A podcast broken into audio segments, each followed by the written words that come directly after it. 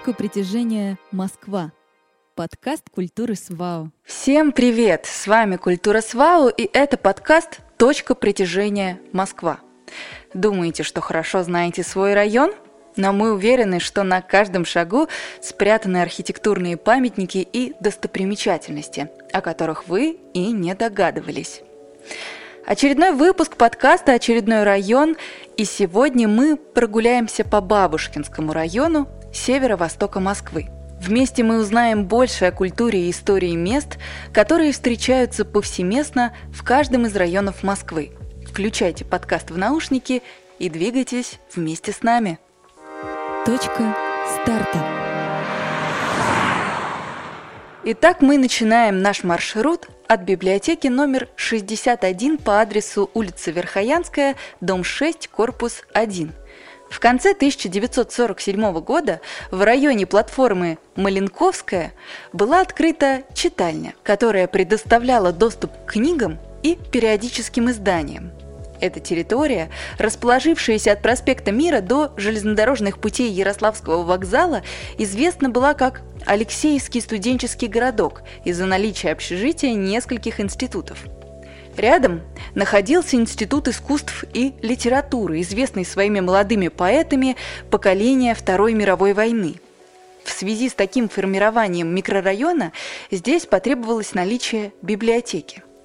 В 1957 году читальня получила статус городской библиотеки номер 110 и переехала в новое здание. А еще через несколько лет, в 1979 году, она стала центральной библиотекой Бабушкинского района. Позднее ее ждал переезд в новое здание на улицу Верхоянская. В 2015 году библиотека получила новый государственный номер 61. В настоящее время она является частью объединения культурных центров северо-востока Москвы. А что же было на месте этого дома в начале 20 века – из воспоминаний коренной жительницы Лосинки, так иногда называют территорию поселка Лосино-Островский, Людмилы Александровны Властовской. Кажется, еще совсем недавно рядом с заводом имени Дзержинского проходила Савеловская железнодорожная ветка. Была она построена в конце прошлого века и пересекала Осташковское шоссе на самой окраине поселка Лосино-Островский – по сторонам шоссе стояли небольшие дома-дачи. Первым от Москвы поворотом налево был шоссейный проезд, сейчас это Верхоянская улица. Если Осташковское шоссе было вымощено булыжником, то шоссейный проезд был весь заросший травой, и по нему каждое утро пастух гнал коров на пастбище. Улочка была короткой – а дальше шел лес, в котором жители собирали грибы и ягоды, где можно было увидеть белок, зайцев и даже лис, а еще дальше было болото. На болоте кормились утки, росла клюква. По сторонам шоссейного проезда стояло не более пяти-шести домов с каждой стороны. У домов росли большие сосны и березы, а сразу же за домами начинался лес, который был очень чистым и ухоженным – за лесом ухаживал лесник, дом которого стоял примерно там, где теперь находится школа номер 281. А мы с вами выходим из библиотеки. Хотелось бы обратить ваше внимание на некоторые характерные мелочи, связанные с определенным историческим периодом. Библиотека переехала в это здание в 1982 году, и с тех пор около главного входа был установлен люк водостока – а на этом люке есть интересная деталь с отпечатком советского времени. Знак качества. Государственный знак качества СССР был создан Николаем Петровичем Волковым в 1967 году. Он работал гравером на Красноярском машиностроительном заводе и победил в конкурсе, за что получил премию в размере 400 рублей – этот знак был введен в действие в 1967 году с целью стимулирования улучшения качества товаров и повышения эффективности производства. Предприятия, успешно прошедшие государственную аккредитацию качества товаров, получали право носить государственный знак качества на свою продукцию. Порядок проведения государственной аттестации качества устанавливался Комитетом стандартов, мер и измерительных приборов при Совете министров СССР. Официальное использование знака качества прекратилось с распадом СССР, но некоторые предприятия продолжали наносить его на свою продукцию вплоть до 1993-1994 годов. Мы придаем значение таким фактам нашей советской истории, потому что во время нашей экскурсии мы обращаем внимание на мелочи жизни, которые находятся рядом с нами, но часто упускаются в суете повседневности и суматохе. Точка первая. Ну что же, давайте пройдемся далее по нашему маршруту. И первая точка – музыкальная школа. Памятник «Фантом». Мы проходим по дворовой территории до Радужной улицы, и здесь на месте современного газона размещалось оригинальное деревянное здание, которое местные жители называли «Теремок». В нем находилась музыкальная школа. Школа была образована в 1919 году. К ней вела тенистая сиреневая аллея. Из воспоминаний жителя Лосинки Веры Александры Красовской. Центром притяжения для меня была музыкальная школа. Она работала под лозунгом «Музыку в массы» и принимали в нее всех желающих. Это уже значительно позже начались отбор и ограничения. Конечно, далеко не у всех были инструменты дома и тренировались либо рано утром, либо поздно вечером в музыкальной школе, а то и вовсе на нарисованной или вырезанной клавиатуре – Классы были самые разные, вплоть до застекленного фонаря террасы, и разные в них были инструменты, собранные, как говорится, с миру по нитке. Это были и рояли, и пианино разного качества, и только в зале стояли два прекрасных рояля. Поэтому перед выступлениями на них была очередь не только учеников, но и преподавателей. А выступали очень часто – так в сохранившемся у меня дневнике за третий класс записано, что за учебный год я выступала 19 раз. Выступали в самых разных местах, в клубах, в школе. Конечно, были выступления и на вечерах в музыкальной школе. Там устраивались и викторины. Например, кто быстрее назовет все оперы Чайковского или Римского-Корсакова. Победитель получал награду – кусочек черного хлеба с повидлом. Точка вторая. Мы переходим Радужную улицу и улицу летчика Бабушкина. Останавливаемся на площадке перед памятником. Если посмотреть на угловой дом номер 11, дробь 2 по улице летчика Бабушкина, то можно заметить, что верхний этаж его надстроен. Это было уже после Великой Отечественной войны. А во время войны – на крыше этого дома располагалась точка противовоздушной обороны. Итак, мы находимся рядом с памятником героя Советского Союза, полярного летчика Михаила Сергеевича Бабушкина. Михаил Сергеевич работал на русском севере с 1920-х годов. Он совершил множество подвигов, эвакуировал со льда норвежских охотников, спасал зверобоев и экипаж разбившегося дирижабля «Италия», а когда началась Первая мировая война, сначала чинил такие двигатели в передвижной артиллерийской мастерской, потом сумел уговорить начальство отправить его в Гатчинскую летнюю школу. Михаил Сергеевич стал летчиком, но не попал на фронт. Сначала работал инструктором, а потом война закончилась. Из записок Михаила Бабушкина – Люди говорят, что садиться на плавучие льдины и стартовать с дрейфущего льда – сплошное безумие. Я разрешу себе не согласиться с таким мнением. В честь героя Советского Союза полярного летчика Бабушкина в 1939 году город Лосино-Островск был переименован в город Бабушкин. В 1938 году Именем героя была названа улица, вблизи которой жил Бабушкин. Есть станция метро Бабушкинская и Бабушкинский парк, в котором находится мемориальный музей летчика-героя. В 2003 году на пересечении улиц летчика Бабушкина и Коминтерна установлен памятник Михаилу Бабушкину за авторством скульптора Владимира Лепишева. А что же находилось на этом месте в начале 20 века – из воспоминаний жителя Лосинки Ирины Сергеевны Оликовой. На том месте, где сейчас разбит сквер около памятника летчика Бабушкину, стояла красивая двухэтажная дача, окруженная деревянным забором. В этой даче был детский санаторий. Вообще можно сказать, что дачи, позднее двухэтажные деревянные дома, группировались по профессиям живущих в них людей.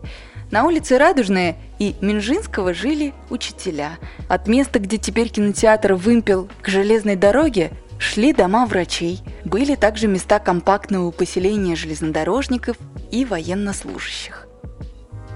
Точка третья. Итак, мы находимся на улице Коминтерна. Улица Коминтерна названа в честь коммунистического интернационала, международной организации, существовавшей в 1919-1943 годах.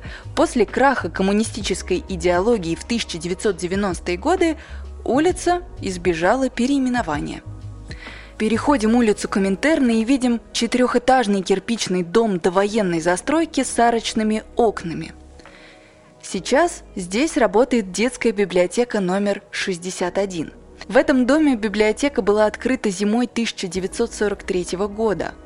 Тогда из деревянного дома на улице Каляевская, ныне улица летчика Бабушкина, она была переведена в более удобное помещение. И это в самые трудные военные годы. Какое-то время библиотека делила помещение с Домом пионеров, а в 1953 году полностью заняла всю территорию. И сегодня библиотека активно работает с молодыми читателями и их родителями. Мастер-классы, квесты, интерактивные программы и викторины доступны для всех желающих. Точка четвертая. В соседнем с библиотекой доме располагается кинотеатр «Вымпел». Некогда гордость Лосинки, первый Трехзальный кинотеатр с гордым именем «Спутник», построенный в 1958 году. Кинотеатров с тремя залами даже в Москве можно было пересчитать по пальцам. А Бабушкин тогда был маленьким подмосковным городком. В 1960 году, во время масштабного строительства жилых массивов и Московской кольцевой автодороги, город Бабушкин вошел в состав города Москвы и стал одним из районов столицы. Неожиданно выяснилось, что в Москве уже есть пять кинотеатров «Спутник». Тогда на карте нового района и появился кинотеатр «Вымпел». Некий прототип кинотеатров сегодняшнего дня с большими уютными залами, но отличным звуком и изображением. Долгое время кинотеатр считался детским, но после недавнего ремонта и реконструкции проводят не только детские киносеансы, но и активно участвуют в программах «Московское долголетие». Точка пятая. Сразу же за школой мы поворачиваем направо и проходим по дворовой территории на площадь перед железнодорожной станцией Лосино-Островская. Несколько слов об этой станции. Лосино-Островская – одна из крупнейших столичных сортировочных станций – но интересна она не только с точки зрения транспортной инфраструктуры. Станция Лосино-Островская Ярославской железной дороги, тогда она называлась Северная, была открыта в 1902 году. До этого там находилась платформа «Десятая верста». После ее открытия, которое состоялось в 1883 году, вокруг стали активно строиться дачи. Так и появился дачный поселок, получивший название Лосиноостровский и подаривший потом название новой станции. По этой ветке ходили короткие составы, так называемые трехвагонки. Пассажирское сообщение прекратилось в 1966 году, а полностью ветку закрыли в 1980-х. После 1970-х от деревянной станции не осталось и следа – в начале 2000-х построили новое здание вокзала и турниковые павильоны на каждой платформе.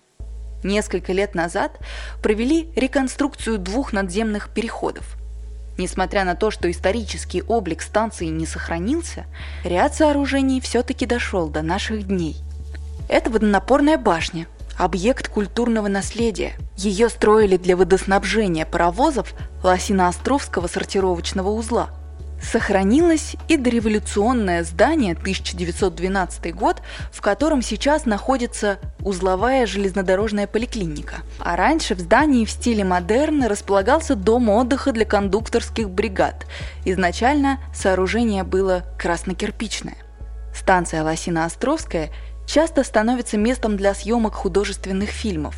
Место встречи изменить нельзя, служебный роман, вокзал для двоих и другие – Точка шестая. Мы выходим из железнодорожного павильона станции Лосино-Островская, идем вдоль железной дороги и поворачиваем налево, обходя строительный забор. Обходим справа торговый павильон, и перед нами памятник вождю мирового пролетариата Владимиру Ильичу Ленину, установленный у станции Лосино-Островская в 1924 году на средства трудящихся железнодорожников.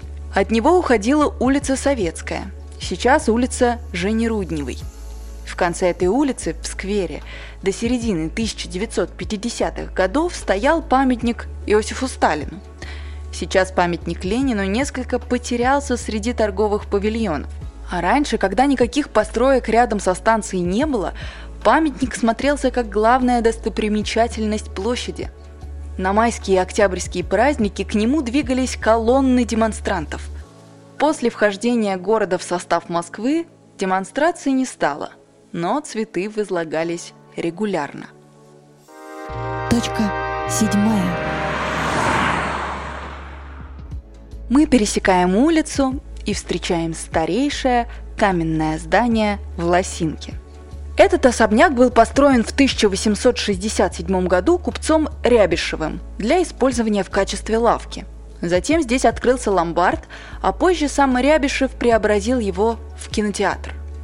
После революции особняк был национализирован и передан владельцам, трудящимся железнодорожникам. В этом здании открылся самодеятельный театр в рабочем клубе «Заря коммунизма». На втором этаже была организована библиотека, состоящая из коллекции книг купца. С 1945 года клуб стал домом культуры железнодорожников, где проводились спектакли, хореографические выступления, показывались фильмы, а также здесь находилась и за студия, и танцевальные коллективы для детей и взрослых. В настоящее время здесь располагается Московский государственный историко-этнографический театр, основанный в 1988 году.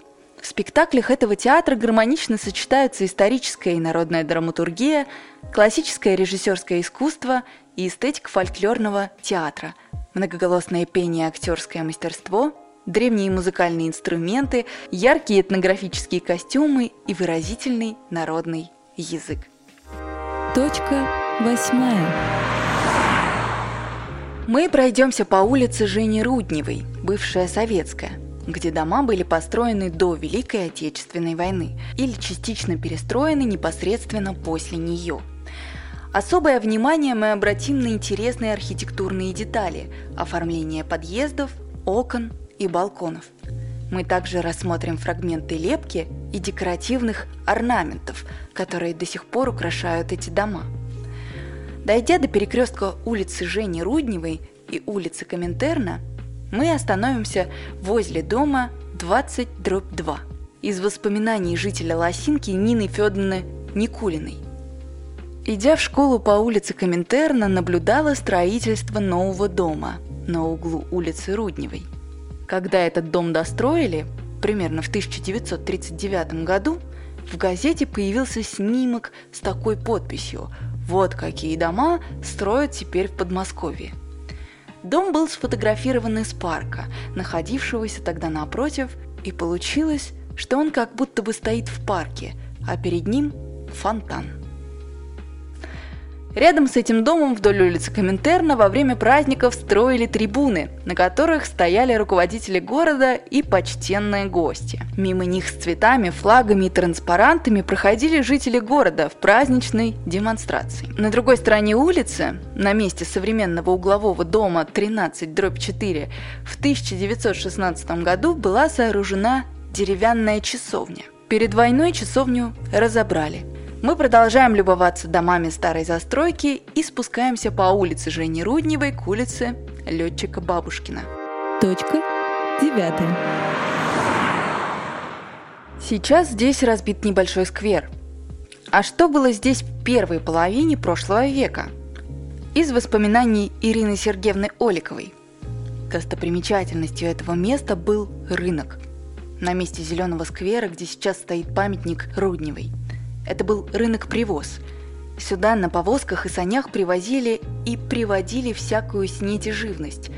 В воздухе стоял запах сена, кос лошадей и разных продуктов – торговля велась прямо с вазов. Точка десятая. Мы переходим на улицу летчика Бабушкина и приближаемся к дому номер 21-2, одному из старых многоэтажных зданий Лосинки. Это здание было построено в стиле сталинского конструктивизма в 1938 году компанией «Метрострой» для своих рабочих – Жители называли его «Красный дом» из-за его красного кирпича и выразительного розового цвета, которым был выкрашен фасад. Проживание в Красном доме было не только комфортным, но и престижным. Несмотря на то, что в здании были обычные коммунальные квартиры без лифта, мусоропровода или горячей воды, сторожилы Лосинки до сих пор упоминают Красный дом и называют его нашей Рублевкой. Точка финиша. Поднимаемся по улице летчика Бабушкина вверх к улице Искры. В 1964 году бывшую Спартаковскую улицу переименовали в улицу Искры. До этого здесь находился учительский поселок из шести одноэтажных деревянных домов с террасами. Сейчас улица Искры – это парковая пешеходная зона, где проводятся районные мероприятия. Вдоль улицы построены уникальные высотные дома индивидуальной архитектуры. А о бывшем учительском поселке напоминают только старые сосны.